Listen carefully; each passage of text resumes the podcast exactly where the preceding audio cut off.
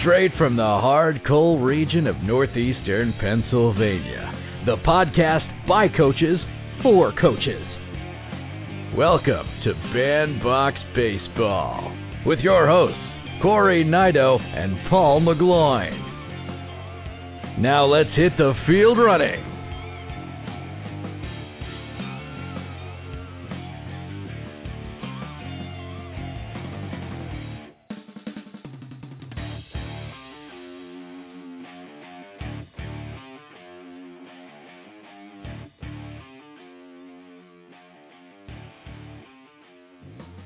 Welcome back to another edition of Bandbox Baseball. I'm Paul McGloin along with Corey Nido. Corey, one of the things I wanted to talk about today, getting into this next session, is how over the past three or four weeks, the story of the sign stealing with the Houston Astros has unfolded. Can you give us kind of a review of that? Yeah, so when we discussed it last, hard to believe it was three, or four weeks ago, that the Astros uh, potentially were using technology to steal signs um, over the last couple of years.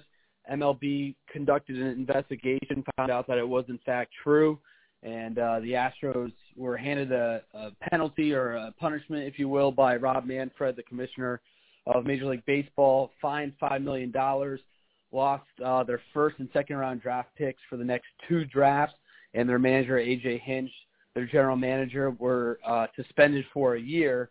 But then the Astros owner Jim Crane took it a step further and fired both Hinch and the general manager Jeff Luhnow. So uh, it, it's a thing that shocked Major League Baseball. It's still happening. Uh, Carlos Beltran was named in the investigation. He just recently took a managerial job with the New York Mets. He has since stepped down.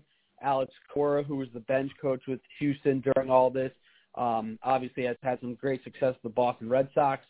He and the Red Sox, quote unquote, mutually separated, and Major League Baseball is still supposed to hand out a punishment for him. But this uh, this definitely rocked baseball. Um, I know in my office, being in the minor league baseball office, everybody was paying attention. Everybody was glued to their computers or their twi- Twitter, their phones, however they could get updates on it. So uh, it remains to be seen what Cora gets. Some think Cora might get even a heavier suspension. Um, for what it's worth, my opinion, I don't think the punishment for the Astros was harsh enough. Um, in baseball, your first two draft picks sometimes never pan out. It's not like football or basketball where they can be immediate impact players. Five million dollars to one of the most successful franchises in the last decade doesn't seem like a lot. To me, I think they should have been banned from making the postseason for at least three years. That didn't happen, but um, you know, it's a start, and hopefully we don't see this continue. You think the players should have been punished? I do if if there was uh, enough evidence. Um, I know Jose Altuve, Alex Bregman have really been um, in the in the limelight in that regard. Um, I don't know if there's enough evidence, and Rob Manfred said that it would be too tough to impose penalties against players because they didn't know the severity of who did what. Um, but you know, if it does come out that Altuve and Bregman had some kind of buzzer system on them, that the rumors are circulating right now on social media um, yeah, I mean, I think they should be suspended for a very long time. I mean, th- there's no room for this in the game, um, and it, it's really amazing to me that this kind of all got figured out through social media. We talk about the day and age where everything's on social media, and I'm sure you tell your kids at your uh, academy and the coaches we we've spoken to tell their athletes, hey, be careful and mindful of what you put on social media. But there's people out there that were able to dissect it and take what the reports were saying and find out the whistling, the banging of the garbage can for Houston, and it, it really helped the MLB kind of get this decision right, and, and hopefully it won't happen again in the future. That's a great way of putting it. My whole thing, number one, is like you had said. I think it's very difficult for them to decipher what players were involved and to what severity. So therefore, it becomes very difficult to punish them. It's funny how you mentioned social media because the thing that's popping up now is Pete Rose's face everywhere. Yeah, and and, well, basically, you know, you're gonna ban me for life. We have evidence of guys cheating within games and haven't done anything about it, which is obviously another story. But um, a couple of things. I, I just think that we something we did mention earlier that as a coach, you never want to teach kids to cheat. You want never want to teach it if they're older, if they're adults in this case. You never want to teach your players to cheat. And sign stealing has been going on probably since the first week this game has been invented. And there's a, to me, there's a right way to and there's a wrong way, and we mentioned this before. If you have a high school team, you have a college team, and they're doing something that's so blatantly obvious that they actually deserve to have a sign stolen, then that's one thing. Right. But unfortunately, if you're using technology to cheat, that's a complete other story. The one thing I do think, and again, I'm not, I'm playing devil's advocate, I'm not necessarily taking the side of an AJ Hinch or a Cora or a Beltran, but if you can put yourself in this position, I think what Manfred's done though is now opening the door for the coaches or managers are going to be responsible for what their players do. And I'm sure he knew, but again, I don't want to put words in anybody's mouth, and I don't want to t- speak ill of a, another coach in our profession. But let's just say, for example, now going further, a manager or coach has a player do something that he's not aware of. Do you still hold that coach responsible because it happened on his watch? Right, and that and that's the tough part. You know, where do you draw that line? That's what's going to happen going forward when you get into this stuff. Now, obviously, again, this this is a little different because the the evidence was overwhelming. That you know, mm-hmm. how do you not how do you not know that this transpired? But again, it comes back to the whole thing. We're not going to punish the players, but we're going to punish the GM. We're going to punish the manager because you were the guys in, in charge when this thing happened. Right, and and it's tough. I know AJ Hinch. Um, apparently, according to reports, smashed a couple of the monitors that were involved in the the cheating scandal uh, to show his disapproval, but apparently they were just replaced within a couple of days. So I'm not sure if Hinch was kind of stuck between a rock and a hard place and didn't want to be a whistleblower, so to speak. But mm-hmm. um, you're right. I mean, the the, co- the managers, the coaches, the GM, they they are now going to be responsible, regardless if if they knew or not. I think we're going to be talking about this for the next few months and definitely puts a black eye on the game. I don't think the story's going away anywhere. And let's call it the way it is. Hinch is an exceptional coach and manager. I, I don't think he's going to have a tough time finding another job eventually when this thing blows over.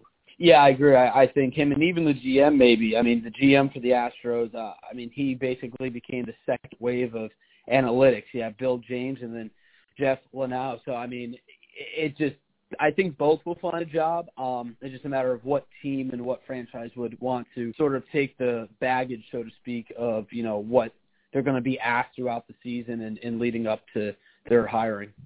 Yeah, I'd be interested to get Coach Mike Bell take. Was a, a two-way guy at Florida State, a two-time academic ACC honor roll selection. After his career at Florida State, was a 20th round selection in 1995 by the then Montreal Expos. Spent six years in the minor leagues, finishing out his career at the Double A level with the Baltimore Orioles. Stops he coached high school ball in Florida for two years. He was pitching coach and recruiting coordinator at Division II powerhouse Florida Southern. 2005, 2007 was at the University of Tennessee from 08 to 11 was at the University of Oklahoma, uh, returned to Florida State from 2012 to 2018 as the pitching coach, and then became the fifth head coach in the history of the University of Pittsburgh in 2019, and along the way, numerous accolades and numerous achievements and accomplishments. So, Coach, how did I do on that? Uh, I did pretty good. That's pretty. That's pretty good. That's a lot of miles we put in there, a lot of bags we packed. yeah, yes, we're excited to have you on, man. I know you're a long time. I really appreciate everything. First thing I wanted to talk about with you, because it's a hot topic and it's something that we had mentioned in our intro that is going on right now in baseball, is the subject of sign stealing with the Houston Astros. Yeah. And we all seen the punishments that have been handed down and the report issued by Robert Manfred. Just wanted to get your take on this whole situation. Well, I, I think it goes back to more than just stealing signs and you can go back through the history of the game for the individuals that, that love the history and you had your I'll say your era of strength and conditioning that evolved into what is legal strength and conditioning and illegal. You know, guys are always trying to, uh, I don't want to say gain an edge, but they're looking for an advantage. They're competitors. And you went through that period where Major League Baseball had to really look into what was going on there and, and how to keep the, the playing field level. Um, now you're getting into uh, what is reported as sign stealing, which has always been an art of the game. But the part of it that right now has a lot of people in question is the part that the game has really been expanded on, and that's technology. Mm-hmm. So finding out what is legal from an art of stop sign stealing between the white lines and what is crossing the line of using technology, which everybody wants to use nowadays to, to measure numbers, to uh, watch film, to, whether it's mechanics, whether it's swing paths, But to cross the line to relay information in game while it's happening, that's where we have a problem within our game. And not only in the professional level, I'll, I'll tell you, from the college level as well. And what you're dealing with is not only wins and losses, you're dealing with careers. You're dealing with historical numbers. You're dealing with um, retirement plans. you know, yeah, exactly. lifelong contracts. And there's always going to be somebody out there that feels like they've been cheated because they're on the wrong side of it. But I do think anytime you are dealing with technology in the game while the game is going on, and and being able to relay it instantly, we have a serious problem.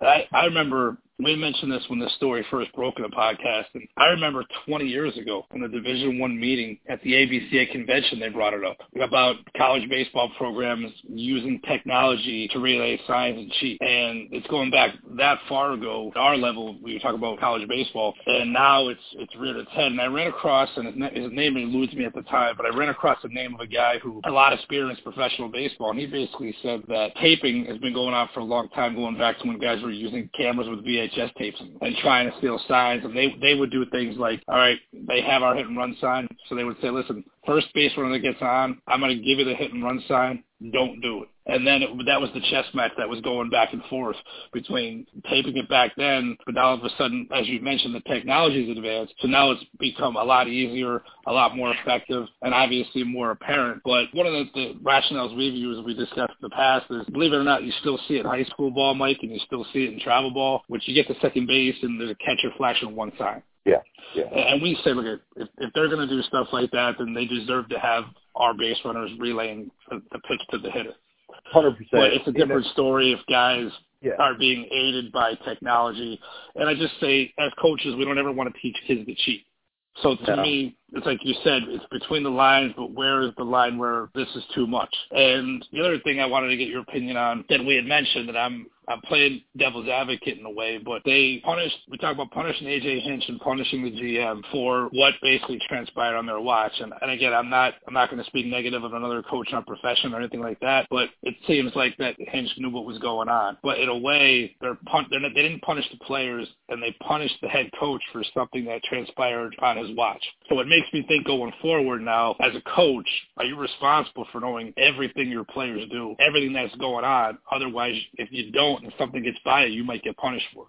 You're you're spot on, 100% yeah. there. Uh, when you sign up to be a head coach, when you sign up to be a leader of men, um, a CEO, so to speak, of an organization, you're responsible for everybody, and you have to know not only what your players are doing, your strength coaches, your trainers.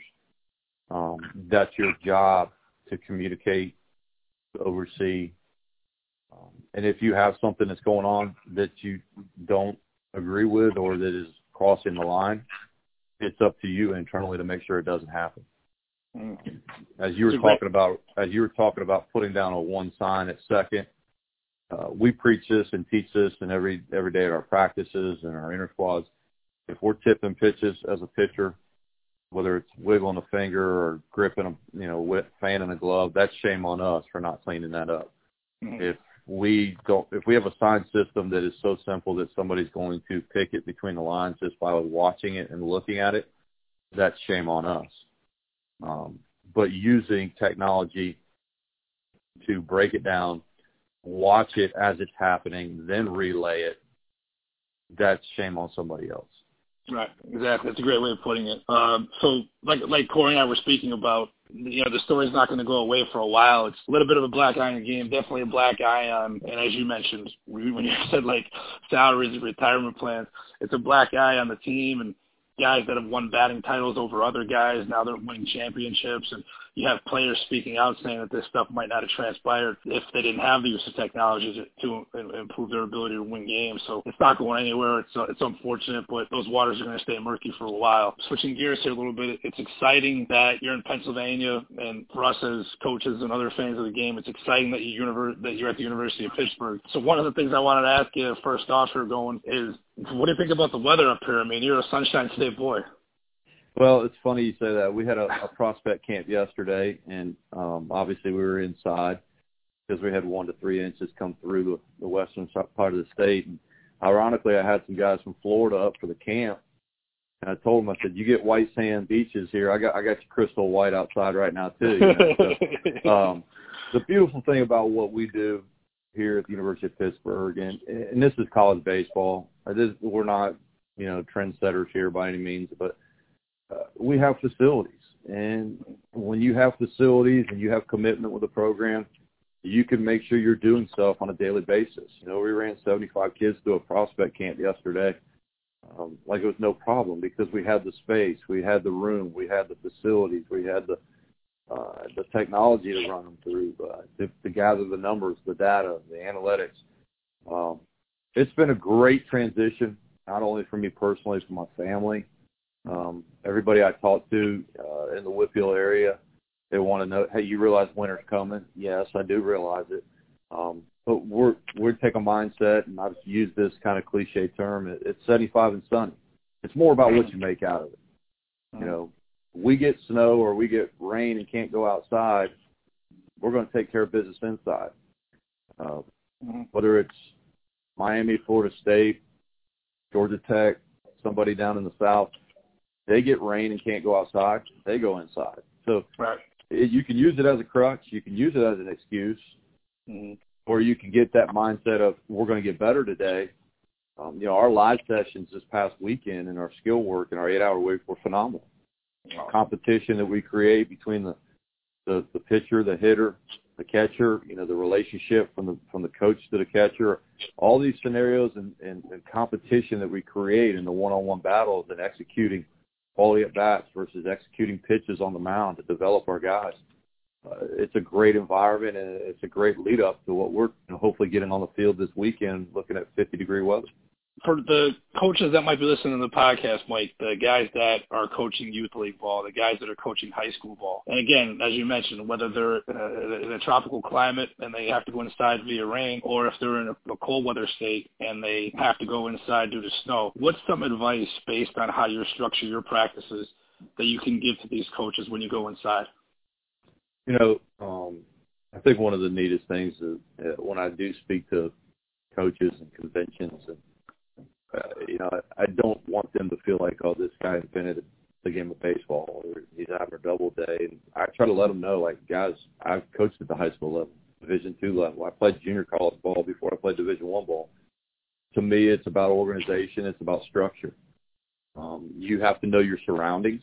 You have to know what your facility can hold and you've got to plan things out and make sure that it is going to allow everybody, whether you're a team of 25 or a team of 35, to expand and build on what their skill set is. Uh, we always try to use the phrase of we're going to crawl before we walk and walk before we jog and jog before we run.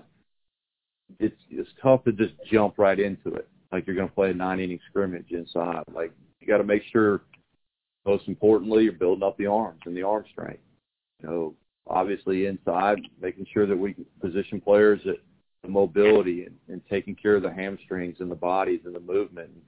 I'm not saying them, easing them into it, but making sure that we have a build-up process uh, with these athletes. And, and the competition will come out once you've developed, I'll say, your structure, uh, your, your lead-ups, uh, and, you know, from skill work and training to competition um, I think that's one of our biggest problems nowadays, and I'm not saying travel ball or society or anything like that, but the youth of nowadays, the kids of nowadays that come up, they love to train. They don't love to compete. Mm-hmm. They love to train. They love to get a personal lesson, but they don't love to compete. And understanding what it is to compete, that when you step across the line, somebody's going to win, somebody's going to lose, whether it's an at bat or a game not learning to accept it, but learning how to handle it and use it as fuel for your next at bat or your next game. Mm-hmm. Kids love to train. They don't always love to compete. It's a great point. I don't want to be redundant, but I told the story last podcast. You yeah. love this one. We we we had a, instead of having a weekend off in the travel ball circuit right now, but we instead of having a weekend off, we did an exhibition game and we tied. And I looked, and both dugouts were walking off the field to shake hands. And long story short, I met with the other coach and I met with the umpires. We finished this game, and my my post game talk was when when did it become okay to tie?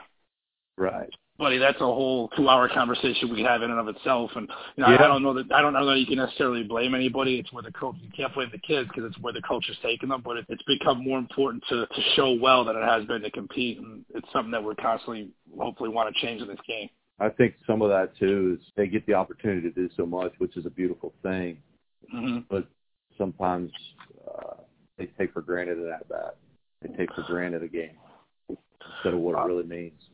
Mike, in five of your seven seasons at Florida State, the pitchers record over 500 strikeouts. You had something ridiculous like 314, 136 and 0 as a, as a win-loss record when you were at Florida State. Then, you know, including the, the success that you had at Oklahoma and at Tennessee, you had 22 players selected in the major league draft, including three first-round selections. And then at the time you spent at Oklahoma, you established even higher standards where you posted the lowest ERA in something like 23 years as a staff at the University of Oklahoma. You you were an exceptional pitcher in your time as a player, but you've established yourself as one of the premier pitching coaches in America. So can you please talk just about how you handle pitchers and what your philosophy is on handling them? Well, I think first and foremost is I've surrounded myself with some pretty good arms, but that usually helps. Uh, yeah. No, I I think you know if I was talking to a young pitching coach, um, one of the first pieces of advice I would give to them is understand your student athlete, understand your pitchers. Uh, there's not one shoe that fits all. You have to find out what their strengths are, what their weaknesses are, what they need to continue to sharpen as a skill, but what they need to acquire and, and build on. And and when I say that, I, mean I was a pitchability lefty growing up, but I've had the pleasure of working with some power right-handers. Well, what's a pitchability lefty really going to teach a power right-hander? He better know what a power right-hander needs to do. Um, and and when I say that, there's just not one way to do it. And that's the beautiful thing about the competition of the the pitcher versus the hitter. Um, you know, I, I do believe in a lot of structure. Uh, some things that I've always said: the guys that throw the farthest throw the hardest. I'm a big believer in throwing each and every day. Mm. Uh, I think sitting and resting for two, three days and then picking up a ball does not do it for you. Mm. Uh, I'm a big believer length equals strength. I believe that, you know, feel is just as important as a weighted ball. Um, but you better understand as a pitching coach what weighted balls can do for your guys. You better understand what bands and recovery programs can do for your guys. Because the day that they compete or the day that they step on the mound should be the easiest day for them. What they do the other six days as a starter, what they do the other two days as a reliever to recover, to get ready, that is where we make our money. Uh, you know, we typically have had staffs of somewhere around 18 guys. I've always tried to say, or even even 12 to 13 guys you're going to use, but I've always said your first four guys, a lot of times you need to pat them on the butt, stay out of their way. Mhm. You need to to be there to reel them back in every now and then if you know they're getting a, a little loose from what they are, really are. Your middle four guys, you're constantly, you know, one way or, or another, reeling them back in or pushing them to become one of the top four. But where a young pitching coach can really make his money is what can you get out of eight through twelve Right. what can you get out of those guys? Because it's about building staff. It's not just one or two guys. Mhm. It's about a starter. It's about what I call a gap guy. It's about having a back end closer. But you need to make sure we're using all 12 guys to get to where we want to be. I love to use the phrase about how um, your easiest day should be game day. That's something that we've often preached to our pitchers during their rehab days. And we always tell them, listen, you can't be the type of guy that gets on a mound once a week. You have to understand the importance of keeping your body in shape and doing the right thing between starts. Can you kind of just highlight some of the major points of what you guys do on their recovery days, their rehab days, building up to their prehab and going into their next outing? Yeah, and, and I've said this all along. Like, uh, it's it, it's something that you have to build into. Um, there's guys that that come into our program or the programs I've worked with, and there's there's some transition period because kids come from all over the country and they come from different walks of life, and some guys are multiple sport guys, and some guys are all in on baseball. And you know, actually, when I say activating and picking up a baseball each and every day gets to be tough for some guys. I, I saw that back in the mid '90s when I was in pro ball with the Montreal Expos. You know what it did for uh, young high school kids that signed, or a college guy like myself. Just the the ability to, uh, when I say post each and every day, but the routines and the habits you create from your from your band routines to your agility and warm up routines to a consistent throwing program. Um, I'm a big believer in flat ground. I, I, you know, some some some people are, feel like they have to be on the slope each and every time they do something. To me, to go from a flat ground to the slope, it shows athleticism. It shows feel. Right. Um, but the touch and feel of your delivery, um, with the with the with the feel of the baseball coming out of your hand on a daily basis is a big key for me. Um, so those are some of the daily routines and daily habits that we try to preach. You know, arm care recovery. We, you're going to have a long distance day, but we're going to have a like a longer sprint day and, and then roll right into medium sprint, short sprint because we want an explosive movement over a long period of time. We're not just going to run cardio each and every day just to get the lactic acids out and just to run to run. Um, we're big into explosive movements in the weight room. Uh, the old the old days of hey, don't touch a weight, you're a pitcher kind of thing. Uh, again, I don't believe in it. Uh, I believe in strength, but I believe in range of motion. I'm a big stretch guy. My wife and I, she she tells me all the time she she wishes our guys would do Pilates every day. uh, it, and I, it, but I'm a big believer in, in a lot of the strength, in, the, in a lot of the range of motion. Um, those are all the recovery things of of knowing your body, having full range to be able to perform in post each and every day. Uh, we do a lot of soft tissue correctives. Um, it sounds like a, it's, it's a hodgepodge or buffet of things, and that's what we try to do. We try to provide opportunity for guys. Uh, some guys have routines when they come in. Some guys we help create routines for. And again, that goes back to what their their strengths are, their weaknesses. We have some guys that are uh, tight hamstrings, no flexibility guys. We have some guys that are rubber band guys. You know, so some mm-hmm. guys need to add strength, some guys need to cut weight. It's it's different for each and every guy. So we do an array of assessment stuff on the front end, develop their program as they go through, and then as they develop their roles from starters to relievers, we kind of help tie that all together.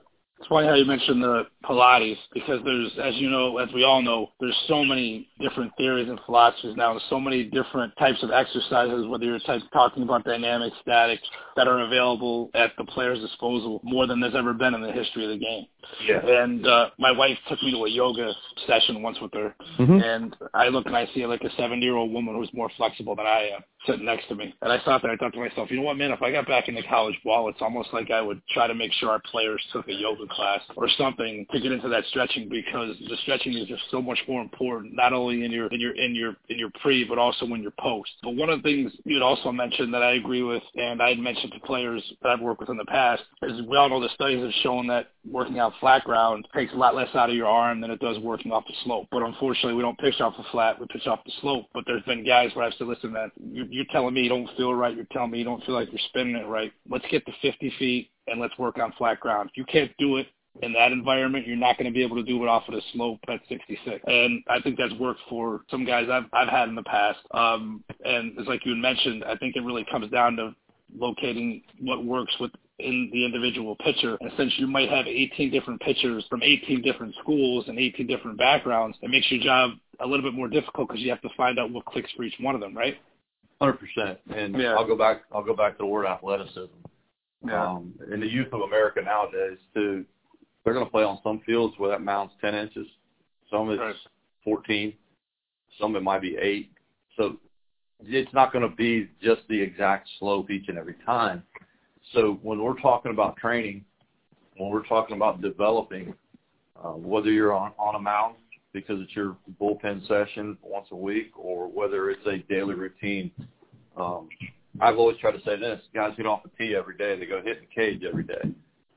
Flat ground for me is like you hitting off a tee. It's like a position guy's version of the tee work. You're working something. Are you working your delivery? Are you working the feel out of your hand? Um, are you trying to understand what your ball does? You know, do you have different arm angles? you have different grips. I'll go back to it. Half of it is guys understanding who they are and what they are. Can they command what their baseball normally does? Are they a sinker guy? Are they a four-seam guy with ride? I mean, it's there's a lot to it. Understanding who you are, you know, compete and throw consistent strikes is half the battle.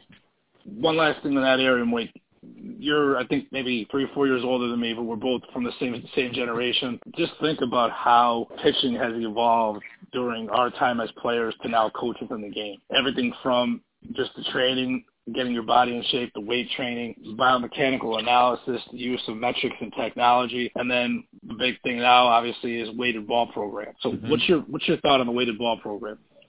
Well, and I'll get to the weighted ball in just a second. I think one of the biggest things you talked about it, you hit on it earlier when I was talking about my time at Oklahoma. There was a time when everybody wanted the ball in the bottom of the zone. Everybody wanted to sink it. Everybody wants something in the bottom of the zone, bottom of the zone, bottom of the zone. Now you have launch angle you know, with the hitters trying to create more loft. So now you have guys pitching to the top of the zone. So mm-hmm. it's always a cat mouse game. Um, the old school of not picking up a weight, okay, you're going to take days off, those kind of things. Like I said, I think the body will always adapt. What you're seeing with the weighted ball are, for me, two things. Number one, it's less throws to get loose, so you're game ready. But also you're training uh, training the, the small muscles, and, and there's a lot of strengthening going on there with the overload underload principle to allow more recovery. So guys are healthier and they're recovery recovering quicker, so they can get back out. Um, you see more velocity nowadays, no doubt. Uh, you're throwing a heavier object. You're training with heavier items and then picking up something lighter. Um, the biggest thing is making sure that we do have strength in those areas of decelerators and stuff like that. I think it's a good thing. And for any young pitching coach out there, I think understanding the concepts of it is only going to allow you to expand on who you are and what you are. It, it's not for everybody. There's some guys that have had success and never picked up a weighted ball before, and that's fine. You need to understand who they are and what has made them successful and what makes them click but you're all going to have young guys that come into your programs that live and die on them, live and die on them. And you mm-hmm. better have an understanding of that. And I think that's just part of adapting with the way the game is going. I'm on the broadcasting type thing, so I deal with professional players. I know, Mike, that you you were drafted uh, by the Expos and spent some time in the Carolina League uh, later in your career with mm-hmm. the Frederick Keys. Uh, how are you able to kind of help your players, um, whether it was as an assistant um, and now as a head coach, to make that potential leap to becoming a professional ball player? Well, I think it, it goes back to your daily habits. Uh, one of the things that we try to preach here, and I, I mean, I have two simple rules in our program. you know, some people have the the commandments and lists and this and that. I try to tell our guys two things. Number one, be on time every day. And for me, on time is making sure you're there 15 minutes ahead of time. But if you're on time in anything and everything you need to do, that's showing somebody that you care. Uh, the second simple thing is give me your best. Give me your best in everything you do. And when I say that for our guys, it's not only in the classroom, it's not only on the field, it's off the field. When we're trying to prepare our guys for professional baseball, uh, it's not just what they can do on the field, but as we've been talking about here how do you train your body off the field? How are you going to be able to recover and be ready for the next day? Um, we played in arguably the best conference in the country. Competition is going to prepare us. What these guys go through in our league and our schedule, it will prepare them. Minor league baseball, really, I don't want to say is easier. Um, the toughest thing for them is probably learning how to handle the travel. Mm-hmm. You know, and and I try to tell them what we went through as former players and things to look for. Um, Dan Hammer was a draft pick with the Baltimore Orioles last year, one of our right-handed pitchers, and I saw him yesterday as he's working out in our indoor facility and getting ready for spring training. And I said, okay, Sarasota, you've never been there. Like, you know what to expect. Like, you try to pass along little things and how um, and how things were back then, what they can expect. Um, and you know any experience that you've had as a coach that you can pass along to your guys that want to continue on the next level. It's only going to prepare them and allow them to be ready Because um, the last thing you want to do as a college baseball player or a professional baseball player is not be ready for that situation or as, as season's coming about. Awesome. In, in doing so, Mike, you have made four trips to the College World Series as a coach. And given that that's the ultimate goal for any college baseball program, is that something that you talk about just as your experience with your players? Is that something that kind of hangs in the locker room? Is it something that they focus on when they go to work? How do you approach that? I've taken the approach of, you know, and I know some coaches, they'll, they'll talk about it till they're blue in the face. Um, we talk about competing for championships and mm-hmm. the reason I say that, championships come in a lot of different fashions for a college baseball player. For us, it could be a regular season championship. It could be a conference tournament championship. It could be a regional championship. It could be a super regional championship. It could be the ultimate goal of, yes, going to Omaha. Um, some programs, some people say, you know, the goal is to win it all. Um, I've always been part of programs and, and the belief that I have, the goal is to go to Omaha. And when you've been there as a player, um, it's one thing. When you've been there as a coach, to see a graduating senior or a junior that you know is going to sign a professional contract play his last college game, that is the field he should be walking off of. Um, mm-hmm. 2005, it hit me. Uh, my first year coaching Division One baseball. You know, 94, 95, I was really lucky with Florida State that the pleasure to go play in Rosenblatt. And he just it was a normal habit, normal routine. And in 05, University of Tennessee, my first year coaching, we uh, beat Georgia Tech in the Super Regional. We go to Omaha, and you know we went out there, played a couple of games, and we're walking off the field, and I remember seeing Chris Howell, who was the senior right-hander we had, and Eli Iorg, the right fielder, uh, high round draft pick, just hugging and crying, and just thinking to myself as a coach, this is what they deserve. Mm-hmm. So the opportunity, whether it was Tennessee, Oklahoma, Florida State, or one day the University of Pittsburgh, it's about creating memories, um, memories for student athletes, opportunities, and more importantly, lifelong experiences. So would you say it's a goal? No doubt. It is. Mm-hmm. It's always in the back of your mind. But we want to take steps along the way and enjoy the championships and the dog piles to get there one of the things I wanted to also mention too is given the fact that you had a lot of your experience in the SEC, the ACC, the Midwest, the South. Uh, what's your impression of high school ball in the Northeast versus the South? You know, North, South, East, West. Mm-hmm. You know, I try to tell people like Michigan and, and Oregon State, they play for national championships. But that's on a check. They're they're not a South. So uh, there's there's quality baseball wherever you go. I, I, I really believe like it goes in cycles and it goes in pockets. Mm-hmm. Um, and just like year to year, whether it's the SEC, the ACC, Big 12, uh, you know, uh, whether it's, you know, an area when I was in Florida, like whether the Tampa area was better than the Miami area or the Miami area is better than the, the, the Panhandle area. It, it kind of goes in cycles. Mm-hmm. Um, I've been very impressed. You know, there's probably five or six when I say Division One Power Five, uh, you know, 22s or 23s in our Whitfield area right here, right now. You know, uh, we we have a young man, Austin Hendricks, in the Whitfield who's committed to Mississippi State. Been committed to him for four years. I saw him three, four years ago down in Lake Point. Like he's going to go first round. Like first round, first rounders come from all areas. It's becoming more and more. Um, I don't want to say available to young student athletes. The opportunity for them to play all over the country, the opportunity for them to train inside because the facilities have expanded so much. Uh, you can find players, and the one thing I have noticed is there's great athletes, and there's when I say un, untapped arms, there's arms with less mileage on them. So that's that's been the exciting thing for me. How are you able to help players make a decision to attend Pitt? I saw that you guys just installed new turf at your field, and I'm sure that kind of helps with some of the snow and, and drainage maybe and the appeal of playing on a turf field opposed to grass some players might like more. But, you know, the facility that you guys have at Pitt and obviously the renovations you've had made at the field, you know, what what is your I don't want to say pitch, but what how do you talk to a player and say, Hey, this is why Pitt could be a good fit for you? You know, and I've I've always been an individual that, you know, whether I'm here or whether I'm anywhere else, Um, the recruiting process, it's not a trick them, sham them, pressure them type situation. You want someone that's going to be happy. You want someone that wants to be there. You want somebody that believes in what you believe in in your program. Um, we know we're, we're we are building something special here, and the key word is building. We have a lot of scaffolding going on on campus.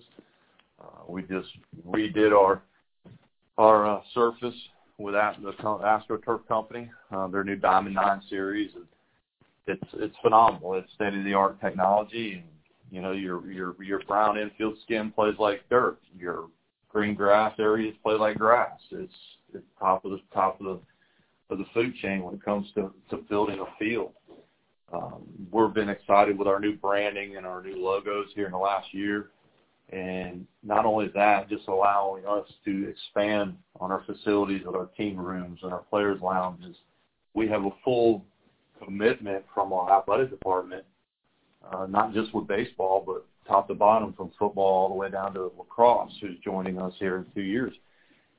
It has allowed us to put together a vision of competing for championships, competing in the best country in the league, uh, best best league in the country. Like I think it was Duke last year that finished eighth, eighth in our league, but yet they were one game away from Omaha. You know, they beat Vanderbilt in the Super Regional Game One, who and Vanderbilt eventually won a national championship. So this league will prepare them. So what I always try to talk about is providing opportunity. We can provide a great education for the number one public school in the Northeast We've got great engineering schools, business schools.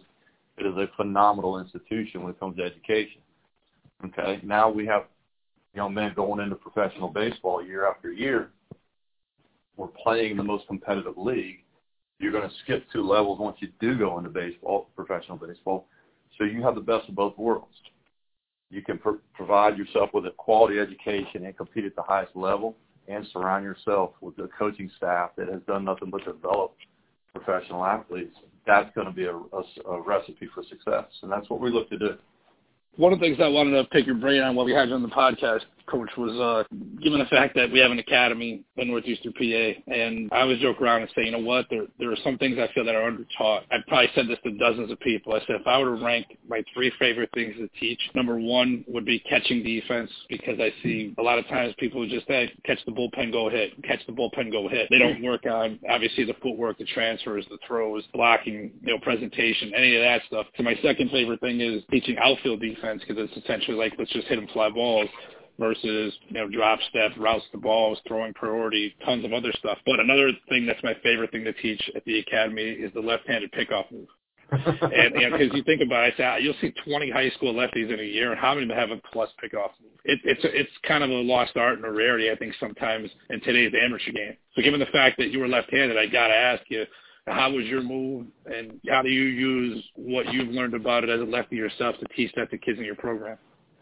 The problem with my left-handed move was I had too many opportunities to use it because I had too many guys on base.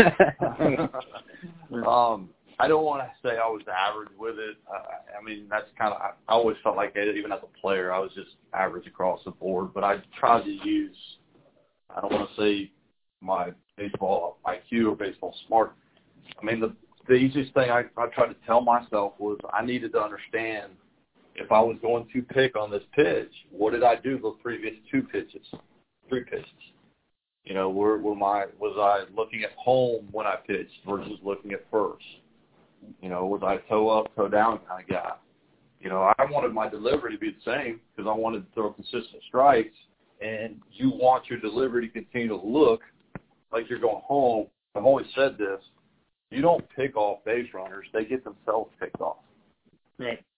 You really don't pick them off; they get themselves picked off. You know. I think it's great what you're talking about with the indoor stuff, with you know the catching and the outfield drills and those type of things as well. You know, we're we've expanded with our catchers. You know, now there's more talk and more uh, technology or uh, data being shown about the one knee versus the secondary position and stealing more pitches, and that's something that we really harp on our guys. Can you make a difference in each and every pitch? It's not just the pitch that's thrown, is it a ball or strike, but how you present it, how you can make it a strike. You know, we talk to our outfielders, can we be efficient and get that thing to the cutoff guy as quick as possible? you might not have the best arm, but you might be the fastest guy to get to it. But if you can get it to the to the guys that want to make the throws and make the decisions, get it to them quickly. So there's constant things that need to be worked on, especially in your indoor stuff. Uh, your our pick moves. Going back to that, that's something that's constantly, you know, when you were talking about those five six days in between your starts or relievers, your recovery days, you know, it helps tie in your delivery. You know, you might pick up something on your delivery that you're working on in your dry runs that you're working on in your picks, but ultimately it goes back to being athletic. That's for sure. One of the things Corey had mentioned uh, before we brought you on, and how we opened it with the whole sign stealing scandal, how it came to fruition through social media and reports, and it just kind of snowballed from there. Uh, so now, given the fact that assistant coaches at all, you were an assistant coach at all those major programs, now as the head coach in the ACC, is there anything you discuss do's and don'ts with your players about the role of social media in their life? You know, we we do have training seminars. Uh, we have guest speakers that come in. Um, we always, you know, stay with the, you know, simple message of think before you hit send, you know, those type of things. Mm-hmm. Um, but we also try to let them know, like, once it's out there, it's out there. Mm-hmm. Um, we we use the funny example of uh, our our trainer Kyle Cook. Cook. He dressed up uh, for Halloween with his with his fiance, and she had him in some pink bunny outfit on Instagram or something like that. And next thing you know, once it's out there, like whether you wanted it to be posted or not, it's always going to be out there and it's always going to follow you. One of the best stories I ever heard, I believe it was when Twitter first came out years ago, and we used to have a program back at Florida State, and it was the life skills program, and we do a lot of this here. And they had a young catcher that came to the director and just said, "Hey, I've got somebody that you know has a uh, fake account and they're kind of posing as me, so I need some help with that. And the director said, well, how do I know which account is fake and which one is real? He says, I don't have an account. I'm going to be hitting in the batting cage. I don't need social media. His name was mm-hmm. Buster Posey. Wow. wow. So social media can help guys. Sometimes guys just need to block out the outside noise, the fake news, those kind of things. Um, sometimes they need to just focus on what they need to do in their tools you know, you mentioned the social media. Uh, obviously, I'm sure Pittsburgh does a fantastic job of of creating highlights and and highlighting your program and every program there. And you mentioned what you guys kind of do to, in terms of them tweeting or posting something. But how do you kind of keep your players in line so they're not too worried about making you know a top ten player or worried about oh is this going to get seen by thousands of people um just with the age of social media well, I, I think there's two ways to look at it. Uh, social media. Uh, some some people try to. I don't want to say. I don't want to use the correct terminology here, but some some programs or some coaches just try to draw a hard line, like, hey, you can't be on this or that. I, I would like to prefer and go with it. Hey, let's educate because I think it can help people. I think it's it's part of society. It's part of who we are. It's part of the coming years, and let's learn how to. When I say this, use it in a good way. We use it to promote our programs, our camps, to provide highlights for the good things. How can we promote a positive message? Let's make sure we use it in the correct way. And I think if we educate um, our student athletes and talk about it in an open forum, then it can be used in the right way. I have a 14-year-old daughter and 12-year-old son. You know, I could go one way and just not buy them a phone, not allow them to do things, or I could teach them why it is a good thing, how you can use it as a good thing, and what is the right way and what is the wrong way. And I think that's what we choose to do at the University of Pittsburgh in our life skill programs um, with with uh, social media and how they're going to move forward is it's out there. It's part of what's going to be there. Let's make sure we use it use it the right way. It's a great point. Mike, that brings us to the last part of our podcast. Corey and I developed nine questions that we call the Bandbox Inquisition. Okay. And so uh, we're going to start off firing away. I'll start with the first question. Number one, as a coach, how do you define success? I think you define success based on how successful your student athletes are. And it's not just on the field, but more importantly in life, as a husband, as a father, and, and as a success in a career. What is your greatest moment in coaching? That's a tough one. Greatest yeah. moment in coaching. honestly, I, there's been a lot of wins. There's been a lot of tears. I think one of the greatest moments was the day that I accepted this job here at the University of Pittsburgh. The, the moment I got to share with my wife and two kids, that opportunity to uh, take a step forward in a challenge into something new, but to, to share that with them. What's the best piece of advice you could give to another coach? Understand your strengths, understand your weaknesses. Always be prepared and organized. Um, you can't fake it because student athletes will look right through it. What was your worst moment in coaching, and what did you learn from it? Wow, worst moment in coaching. I think uh, we'll go back to sign stealing. I think just in a simple moment of, of youth and young coaching at an early age, where I felt like another team had my signs, where I felt like I was putting my players at a disadvantage, where I felt like I was letting them down. It's funny you mentioned that up because we, we could all get paranoid because sometimes you might think they have it and they don't. Yeah, or, yeah. or the other way around. You know, it's uh, I've seen seen guys do things like uh, I'm, I'm going to stare in the dugout and wait until he gives this sign, then I'm going to flash my sign, then I'm going to wave it off and wait till he gives this sign again. And it's like the way, well, man, does that guy have my signs? Look what he's doing. It's like, yeah, you're right though, but it definitely makes you feel a little, a little bit, you know, on edge when when that when that stuff rears its head. Next question: What excites you the most about coaching? Seeing young men develop um, from not where they start, but how they finish, and what lies ahead for them whether it's on the field or off the field. What is the most difficult or challenging part about being a coach? Uh, I think, per, not personally, but just uh, for what I see across the country, it's balance. Balance between what you love to do each and every day and uh, who you are from from a family standpoint to a coach, uh, making sure that you are developing enough time not only for your children, your wife, your spouse, your family members, but also giving those players that program each and everything you have every day. One of the best pieces of advice I got from an older scout was, uh, if you're not careful, what we can, what we do can consume us. Hundred percent. And you bring up you bring up a great point about finding that balance. What's one good piece of advice you can give to players about life?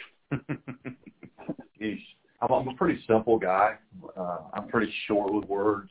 So, like from a life, when I say this, give everything you have. If it's something you believe in, something that you want, don't leave any stone unturned. I say I try to give our players, you know, as they're moving on to professional baseball, you don't give them any reason to let you go. You make sure you give it everything you have. Awesome. If you could have a conversation with any one person in the history of civilization, whom would it be and why?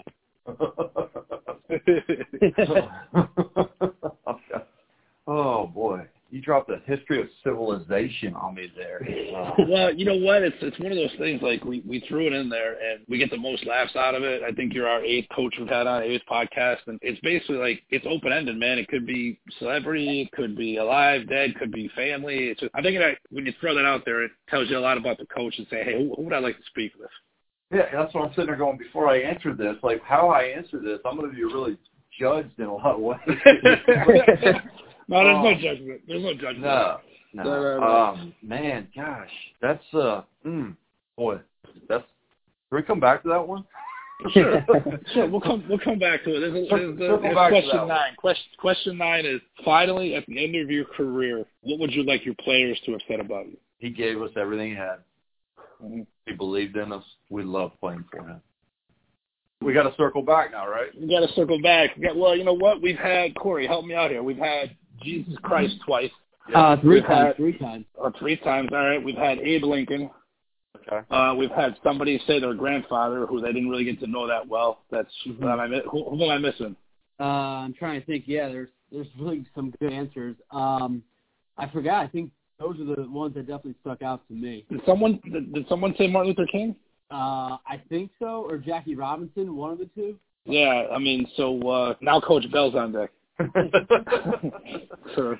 Well, I, I'll say this: I'm, I'm a I'm a big fan of football, uh, mm-hmm. and I've never really thought about this. Uh, and it's kind of a, you know, with when I say football, I'm a big, you know, when it comes to leaders and leaders of programs and stuff like that. Uh, I think it would be neat to hear uh, like a Vince Lombardi, a Paul Bear Bryant, those mm-hmm. type of guys Right. Probably one of the probably one of those two would probably be neat from a from a leading leading standpoint. Uh, I think yeah. football and baseball they cross over and translate in a lot of different ways, and I think one of those two individuals and what they've done for their sports would be would be a neat one. Man, there's there's so many different things you'd be able to learn from those guys at different levels. Everything from coaching to motivation to the experience of playing with them to how they got inside each of their players' heads. Yeah, there's an unlimited amount of untapped information you could probably figure from both of those guys. But that takes us to the the podcast. Mike, thanks so much for coming on with us. Yeah, Mike, it was a blast as always, and uh, really learned a lot. And uh, best of luck this upcoming season.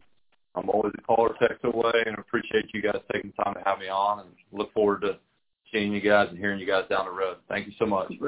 Mike, and I, I throw this one out with you before we end it. I, I know you a long time, and you've always been the first guy to be helpful and to, to lend a hand whenever needed. I know for the first time in a long time, there's a ton of excitement building at University of Pittsburgh since your arrival. I know that you guys are uh, doing some great things, and I think everybody's watching not only throughout the state but throughout the Northeast and expecting great things to happen now that you guys got this ship going the right way. And, and uh, I just want to thank you for always being a straightforward, honest guy, someone that someone could always trust their trust their son to. And uh, thanks for being a friend all these years, and I, I wish you guys the best of luck this season.